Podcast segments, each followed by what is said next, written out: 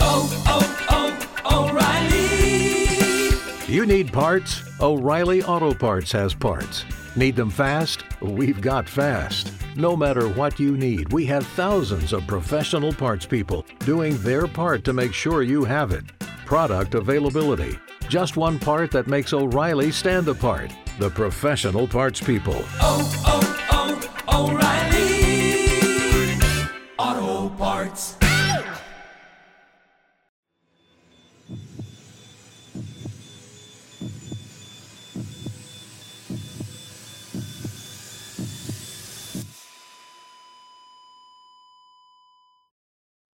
Our episodes deal with serious and often distressing incidents. If you feel at any time you need support, please contact your local crisis centre. For suggested phone numbers for confidential support, please see the show notes for this episode on your app or on our website.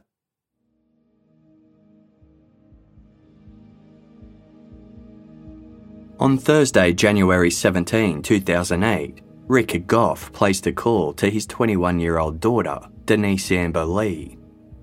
He wanted to invite Denise, her husband Nathan, and their two young sons over for dinner that night.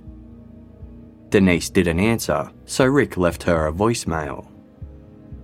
As it neared 4 pm, Rick's cell phone rang. It was his son in law, Nathan Lee. Rick figured Nathan was calling to accept the dinner invitation. He was shocked instead to hear Nathan say, Denise is missing.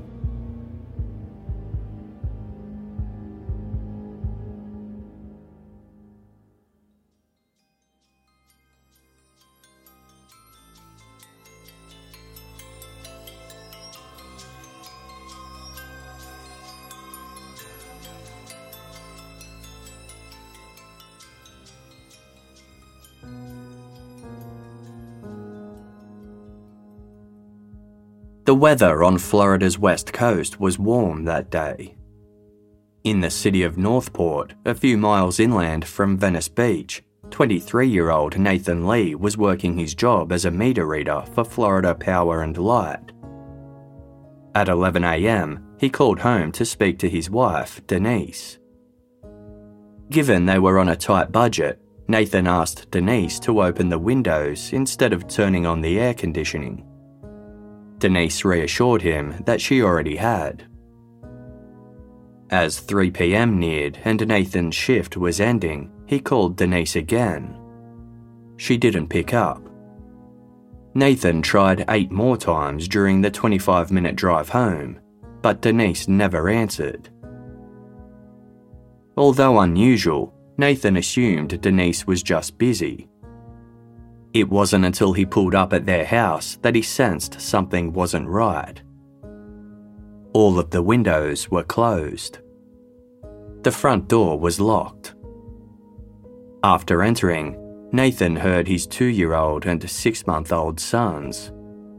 He found them in their bedroom, sitting up in the same crib. Denise didn't typically put the boys in bed together. She was also an attentive mother, yet both boys' diapers were soiled. Nathan searched the house for Denise, but she was nowhere to be found. While everything appeared in place, Nathan soon discovered that the windows had only been pushed closed, not latched and locked like the front door. Denise was security conscious. She wouldn't leave the house accessible if she had to hurry out for some reason. Nor would she have left her young sons alone. Nathan called 911 to report his wife as missing. He then called Denise's father, Rick Goff. Rick was a 25 year law enforcement veteran and currently worked in a neighbouring county as a sheriff's lieutenant. He knew that when someone goes missing, the first person of interest was almost always their spouse. Yet, he firmly believed Nathan Lee had nothing to do with his daughter's disappearance. The young couple had been head over heels in love since meeting at community college. Within weeks of their first date, Nathan bought Denise a silver ring with a heart on it for Valentine's Day. She never took it off, not even after receiving her engagement ring years later.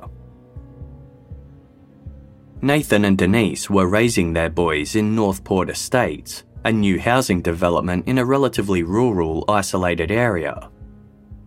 Rick Goff hadn't been thrilled when his daughter and her husband moved to the property. He thought it felt a bit like a ghost town. But the three bedroom house was brand new and the rent was affordable.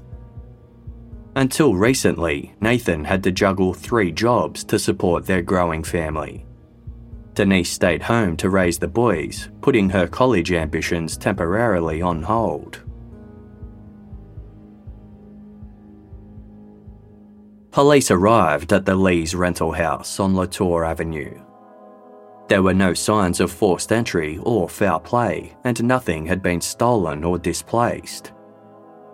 Denise's purse, keys, car, and cell phone were all at the house.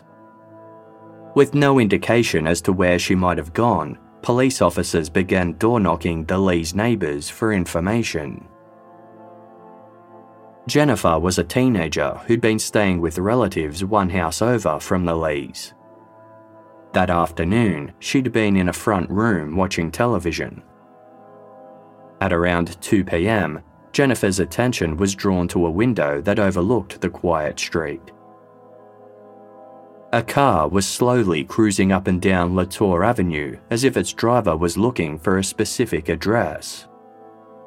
When the car passed by a fourth or fifth time, Jennifer went outside to see if the driver was lost. Just as Jennifer exited the house, the car pulled into Nathan and Denise Lee's driveway. Jennifer made eye contact with the driver, who was the sole occupant of the vehicle. He was white, with a heavy set face, light coloured eyes, and blondish hair.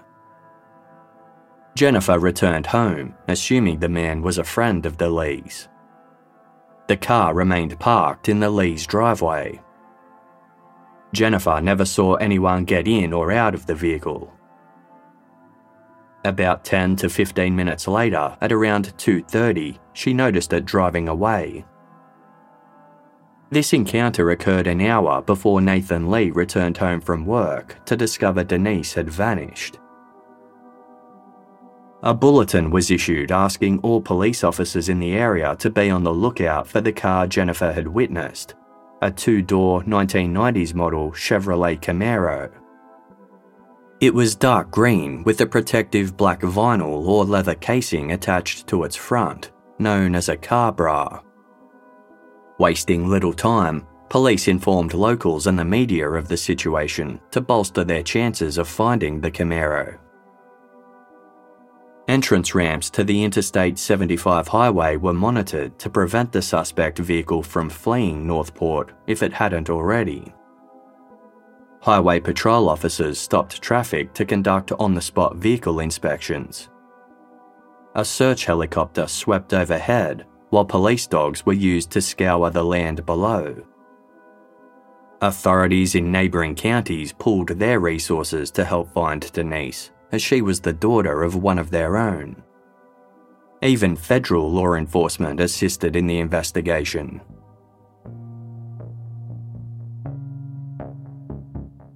Then, at 6:14 p.m., a call came through to 911. A panicked woman on the other line cried out, I'm sorry, I'm sorry, I just want to go. The dispatcher tried to communicate with the caller, repeating the word hello several times. But the woman ignored her, instead, talking to someone else nearby. It was a man. Why did you do that? he asked. The woman continued to apologise. She begged to be released and see her family. It sounded as though she and the man were in a moving vehicle. A radio was playing music loudly in the background, making it difficult to hear what was going on. The dispatcher continued to ask questions, which went ignored. The woman repeatedly begged to be let go. The man retorted, I was gonna let you go, then you go fuck around. He complained about having to drive a different route because she had done something, quote, in front of my cousin Harold. The dispatcher asked for an address while simultaneously putting a trace on the call. The woman asked the man where they were going. Didn't you see? The man responded. Exactly four streets, well, five streets over from your house. The phone pinged off the North Port cell phone tower. The dispatcher asked for the woman's name. Please, my name is Denise. I'm married to a beautiful husband and I just want to see my kids again, she stated. It appeared as though she could hear the dispatcher, but had made the call discreetly and didn't want the man to realise. Her responses were phrased to mislead the man into thinking she was talking to him directly. What's your last name? the dispatcher asked. The woman responded, Lee. The man then seemingly caught on to the deception. He suddenly asked, What did you do with my cell phone? The car's radio stopped. Right before the call abruptly disconnected, the woman was heard asking the man, Are you gonna hurt me? Are you gonna let me out now? Oh, please. The call lasted almost six minutes. Given Denise Lee's case was receiving wide scale media and police attention, the possibility the call was a hoax was considered. The recording was played to Rick Goff, who immediately identified the female caller as his daughter. While devastating to hear her in trouble, the call offered Denise's loved ones a glimmer of hope. She was still alive. Authorities tried to trace the call, but it had been made using a cheap prepaid phone. This meant it wasn't fitted with a GPS tracking device that investigators could use to pinpoint the phone's exact location. They could only uncover which towers it had pinged. However, they were able to identify the phone's owner via its number. It belonged to a 36 year old unemployed plumber named Michael King. King had no criminal record aside from a few traffic fines. The name meant nothing to Denise's family. They had no idea who Michael King was and couldn't imagine why he would target Denise. Harold Muxlow lived on Carlock Street, about four miles south of the Lees' home. He was completely unaware of the investigation unfolding nearby. Sometime between 5:30 and 6 p.m., Harold heard a knock at his front door. It was his cousin, 36-year-old Michael King. Michael explained that his lawnmower had become stuck in his yard and he needed some equipment to dig it out. He asked to borrow a shovel, a gas can, and a flashlight. Harold invited Michael inside. The two men chatted for a while before Harold handed the tools over. Michael then carried them over to his green Chevrolet Camaro and said goodbye to his cousin. As Harold turned to walk back inside, he heard a woman's voice scream, Call the cops. The plea had come from inside Michael's vehicle. Harold spun around. What the fuck are you doing? he asked Michael. Nothing, his cousin replied. Don't worry about it. Harold figured Michael was having an argument with a girlfriend. Michael had been known to have some tempestuous relationships since his marriage ended almost seven years earlier. Harold began to walk towards his house, but his curiosity got the better of him. He turned around and headed back down the driveway towards Michael's car. He could see a female silhouette with shoulder length hair in the back seat. It was too dim to see any of her other features. Michael had clambered into the car and was crawling over the console. He pushed the woman's head down so she was out of sight. One of the woman's knees rose up as though she was struggling against Michael. Michael then climbed back into the driver's seat, started the engine, and drove away. Harold Muxlow wasn't sure what to do. He wasn't certain that anything was seriously wrong, but the incident didn't sit right with him. He decided to drive over to Michael's house to see if his story checked out. If he found Michael there and the lawnmower was indeed stuck in his yard, then Harold would know his cousin had been telling the truth.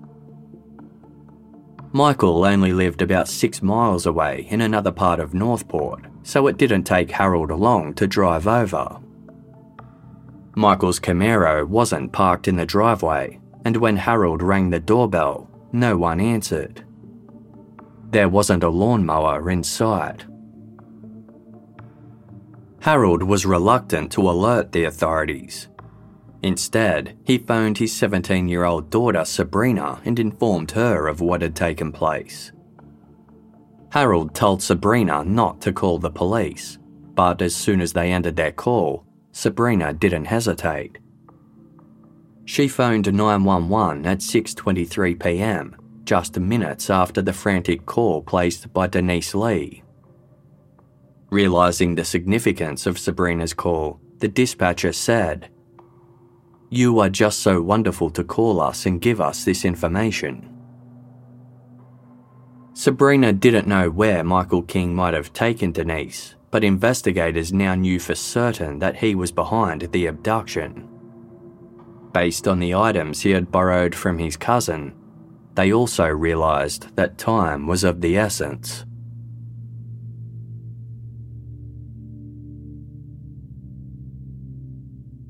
By now, the sun was setting over North Port. Towards the city's south, a woman named Jane Kowalski was driving south along US Highway 41. She came to a stop at a traffic light. While waiting for it to turn green, Jane suddenly heard a horrific high pitched scream. It had come from the car in the lane next to Jane's. It was a dark coloured Camaro. Jane made eye contact with the Camaro's male driver and gave him a quizzical look, as though to ask what was going on.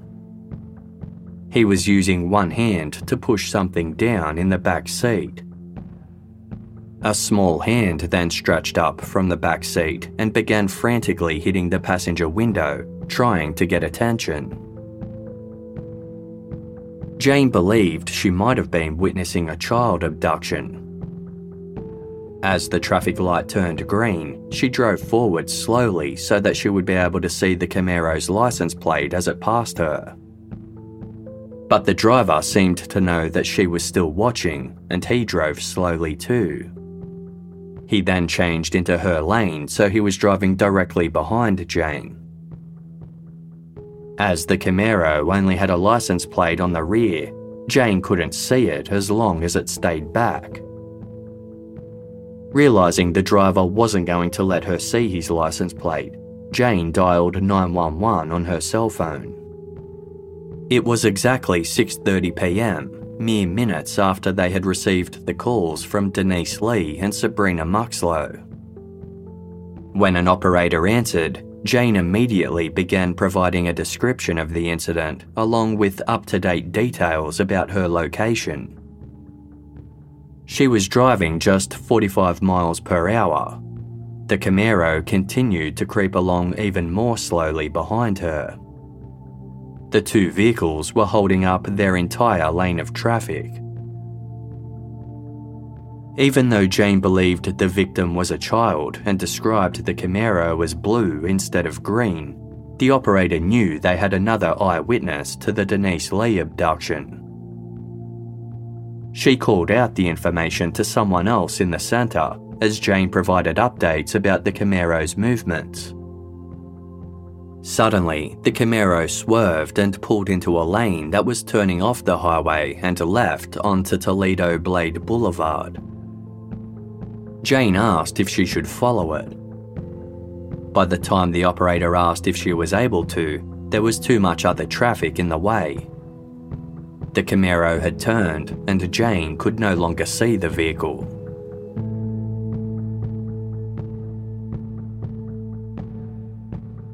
Despite numerous patrol cars circling the area where the Camaro was last seen, none of them spotted the vehicle. At 6:50 p.m., another tip-off was made to 911 via a payphone. Harold Muxlow had a change of heart and decided to anonymously report what had happened earlier with his cousin. By this time, investigators were well aware of Michael King's involvement in the Denise Lee abduction by now, she had been gone for roughly four hours. Armed with a search warrant, they arrived at King's residence on Sardinia Avenue. It was a modest single story home with a large garage and a wide driveway. King's Camaro wasn't parked outside, but police officers could hear voices coming from inside the house. They gained access and were confronted with a barely lived in, sparsely furnished space. The voices officers heard emanated from a television that blared from the front room. In the kitchen, a roll of silver coloured duct tape was lying on a counter. A garbage bag in the pantry had some pieces of duct tape in it, with long, light brown hairs stuck to the adhesive. The dining room featured several rectangular mirrors hanging side by side on a wall. Then there was one empty set of hooks. It appeared one mirror had been removed. It was found in the main bedroom, where a clock radio was also switched on and blasting music. The mirror was propped against a wall. Directly across from the mirror a Winnie the Pooh blanket lay on the floor along with some pillows. A second yellow blanket had been draped over the bedroom window. Also on the floor was a wadded up strip of duct tape with more light brown hairs attached. Swabs taken from the end of the duct tape matched Michael King's DNA profile. The hairs belonged to Denise Lee. The Winnie the Pooh blanket featured semen stains that tested positive for King's DNA as well. There was blood on the blanket too. Obtaining a DNA profile for it proved difficult, but Denise couldn't be excluded from the result. Despite these key findings, neither Denise Lee or Michael King were found at the property. The search continued. A statewide alert was issued as petrol stations were checked to see if anyone matching King's description had filled a gas tank that night. Surveillance footage was obtained but didn't provide any leads. Police continued to comb the streets looking for King's green Camaro. Deputy Christian Weimer and State Trooper Edward Pope were monitoring Toledo Blade Boulevard the street that witness Jane Kowalski had seen the Camaro turn onto two and a half hours earlier. They were stationed near the turnoff to Interstate 75 highway. At 9:10 p.m., they spotted a 1995 green Camaro that matched Michael King's, right down to the black car bra attached to the front. It was headed for the on-ramp of Interstate 75 southbound. State Trooper Pope took off after the vehicle. Its license plate matched King's. Turning on his car's lights and sirens, Pope forced the Camaro to pull over. Pope exited his own vehicle and got out his gun. He ordered the Camaro's driver to step out of the car. The driver ignored him. Pope repeated the order four more times, but the driver didn't budge. Pope repeated himself yet again. Finally, the driver's side door opened a few inches. Pope threatened to shoot into the vehicle if the driver didn't exit immediately. The door opened fully, and the man behind the wheel began to get out in the strangest way Pope had ever seen. He lay down across both front seats and wriggled out backwards. It was Michael King. He was wearing blue jeans, a camouflage style t shirt, and black sneakers. He was soaking wet from his waist down. Pope ordered King down on the ground, then cuffed him and patted him down. The soles of his shoes were muddy. In his pocket was a wallet which contained his driver's license. There was also an empty earplug container and a cell phone which had its battery and SIM card removed. Inside the Camaro, Pope found a blue flashlight, a wooden bed railing, and a packet of baby wipes. The battery for the cell phone lay on the passenger side floorboard, and a 5 gallon gas can sat on the passenger seat. In the back seat was a yellow blanket and a muddy shovel.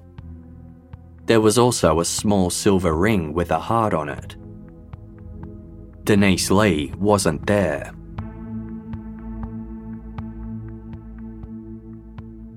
After being arrested, Michael King said he would be represented by legal counsel and refused to answer any further questions. Harold Muxlow was taken to the interrogation room to see if King would speak candidly with his cousin. Their encounter was filmed. King told Harold that he'd been hijacked while driving and that both he and Denise were kidnapping victims. He'd tried to call 911 but was unable to. The kidnapper blindfolded King so he couldn't see where Denise was left. King subsequently agreed to take the police to an area near his home where he said the carjacking had taken place. A search of the area revealed nothing. Investigators didn't buy King's story for a second. He was charged with kidnapping and held in protective custody. King's Camaro was moved to a police garage for further examination. Harold Muxlow identified the gas can, flashlight, and shovel found in the car as the ones he'd lent his cousin earlier that evening. A palm print on the outside of the driver's side window matched Denise Lee, as did several hairs recovered from the back seat. These appeared to have been deliberately pulled from her head. When Denise's husband Nathan was shown the silver ring found in the back seat of King's car, he broke down in tears. It was the ring he'd given Denise for their first Valentine's Day together. It sat tied on Denise's finger, and he knew that the only way it would have come off her hand was if she'd deliberately removed it. Nathan was certain Denise had left it there along with her hairs as evidence for investigators to implicate King in her abduction. A large scale search and rescue mission for Denise Amber Lee commenced. It carried on into the following day of Friday, January 18. More than 100 officers, some with police dogs, performed a grid by grid search expanding from the location where King was arrested. Some deputies searched on horseback through the thick underbrush. Others took to kayaks and boats to scour bodies of water. Investigators were hopeful of finding Denise alive. King's Camaro hadn't been bloody, North Port's police captain reassured the media. There is no reason to believe Denise is not alive.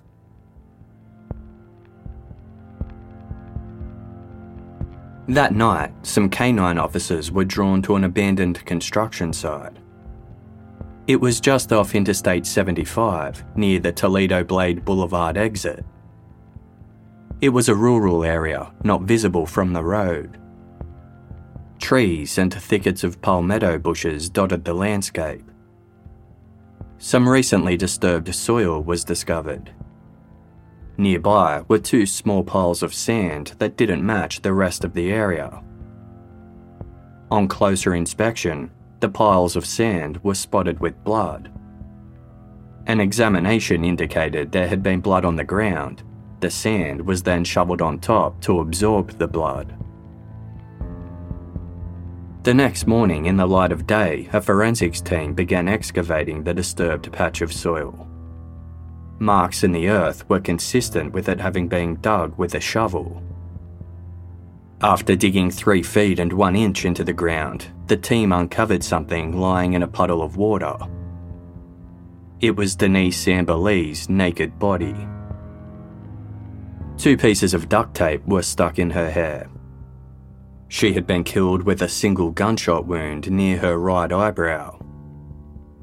A single 9mm shell casing was found in some nearby grass a day or two later. An autopsy would reveal more than 20 internal and external bruises on Denise, consistent with being restrained. There was also evidence that she had been raped. A couple of hundred yards away, investigators recovered a shirt belonging to Denise, a bra with a broken strap, a pair of women's underwear in Denise's size and preferred style, and a pair of boxer shorts that were Nathan Lee's.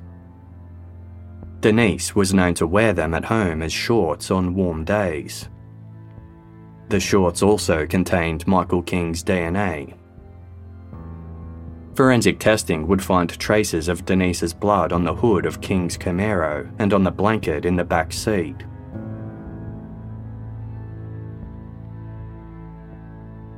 Within days of finding Denise, her family held a press conference to thank the police and the public for their help. Her father praised Denise's quick thinking from the moment she had been attacked at home, stating, She was a strong lady who made sure that her children were safe even though she was faced with adversity. Because of her ability to think on her feet, she was able to provide information to the investigators that will help convict the perpetrator that did this to her. Denise's husband, Nathan, told the assembled crowd on behalf of my sons, I want to thank everyone from the bottom of my heart for all their efforts to bring her home. Denise was my soulmate and my best friend, and I will never ever forget about her. My sons will always remember who she was. I will miss her so much.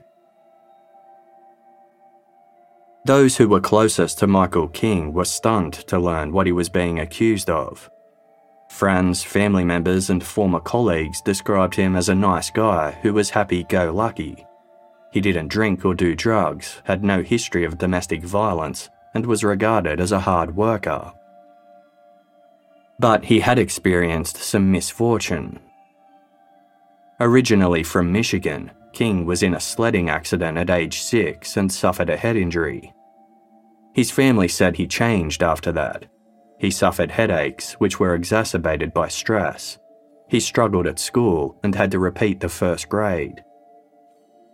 By the time King was eight, he still couldn't write all the letters in the alphabet. A social worker recommended he enter a special education program. King also became more impulsive after the accident. When he was 13, he decided to act out a scene from a cartoon that featured a bow and arrow. He nearly killed his brother in the process. At 17, he saw the Texas Chainsaw Massacre. Imitating the film's villain, Leatherface, King acquired a chainsaw.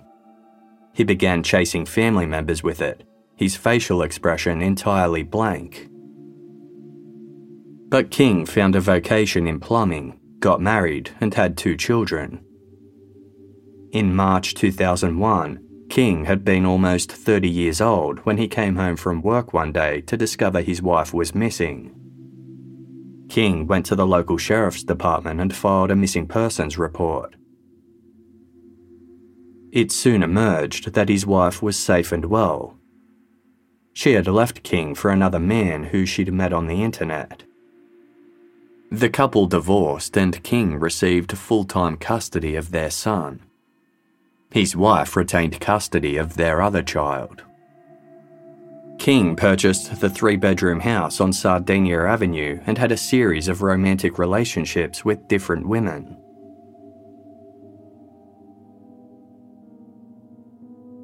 Not long after King moved into his house, a feud broke out between him and his next door neighbour. She accused his son of damaging her family's inflatable pool. The neighbour installed a wooden fence between the two properties, which upset King.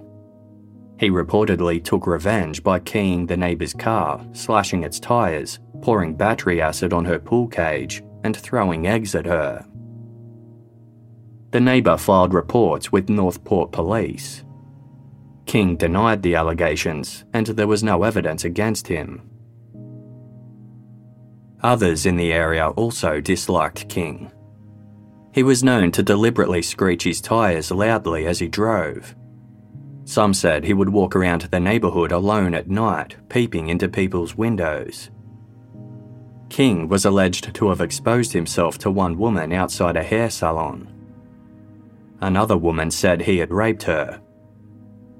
Neither of these incidents resulted in any charges. For four years, King worked at the same plumbing company until he abruptly left in June 2007. His boss would later tell police King was a habitual liar.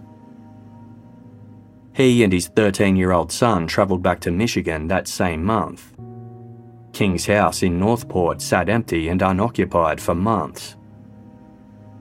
By December 2007, his lack of steady income meant he was facing bankruptcy and foreclosure on his home. He also broke up with a girlfriend. At the beginning of 2008, he returned to Florida in the hope of sorting out his financial problems and keeping his house. Family members said King began acting oddly around this time, as though he were dazed or even catatonic. He also seemed paranoid. On Sunday, January 13, 2008, less than a week before Denise Amber Lee was abducted, other residents on Sardinia Avenue suddenly saw Michael King at his home again. He was with a blonde woman his neighbours didn't recognise this was likely his new girlfriend, who later told investigators that King's behaviour had been growing even more extreme. Two days before he took Denise, he told his girlfriend that he thought the neighbours were spying through his windows. He also allegedly owned a 9mm handgun.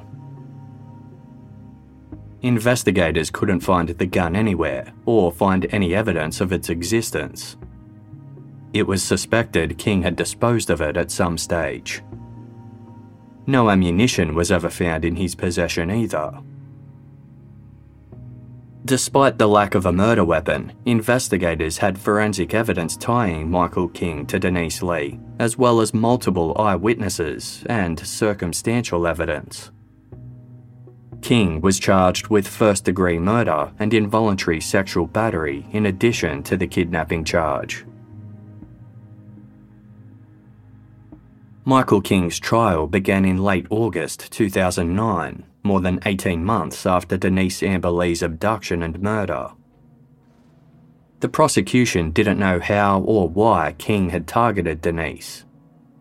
When a member of the public reported seeing both Denise and King at the same post office earlier on the day of the attack, it was theorised that King had followed Denise home from there. But this sighting was later debunked as mistaken. A woman who lived in the same street as Denise Lee thought she recognised King as a plumber who'd come to look at her house when it was for sale the previous summer. With no confirmed link between the two, it was posited that King had simply trawled the neighbourhood looking for a victim. For some reason, he had chosen Denise and gained access to her home while she was there alone with her two young sons. Nathan Lee noted that King's 1995 green Camaro looked very similar to the 1995 green Dodge Avenger he drove.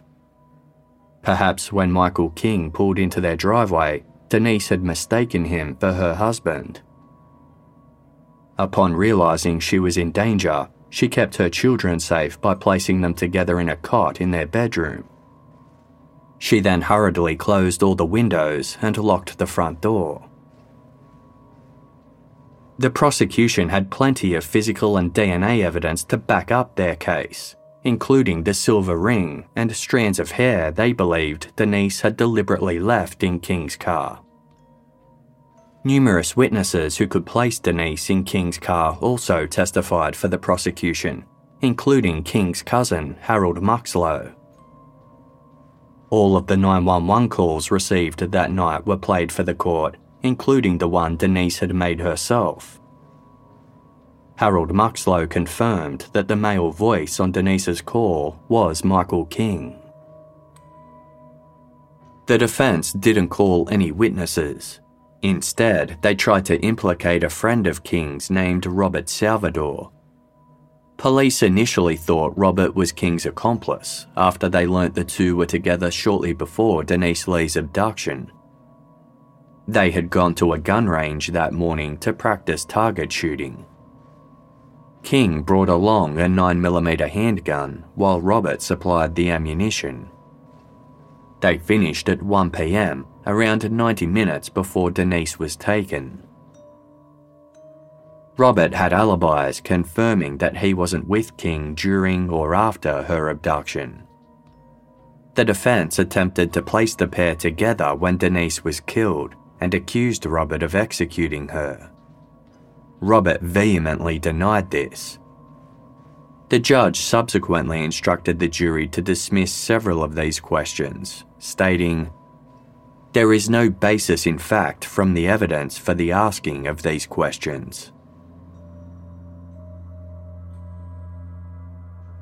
The jury deliberated for two hours before reaching a verdict guilty on all counts. Denise's husband, parents, her 20 year old sister, and 15 year old brother all cried as it was delivered. King stared straight ahead. The jury also recommended he receive a death sentence. It was a sentence Denise's family were in favour of. Nathan Lee told the Tampa Tribune, quote, one thing that really bothers me is he can think about Denise whenever he wants to. I don't want him to have those memories. I want him gone. A penalty phase was held to determine whether King was competent to receive a death sentence.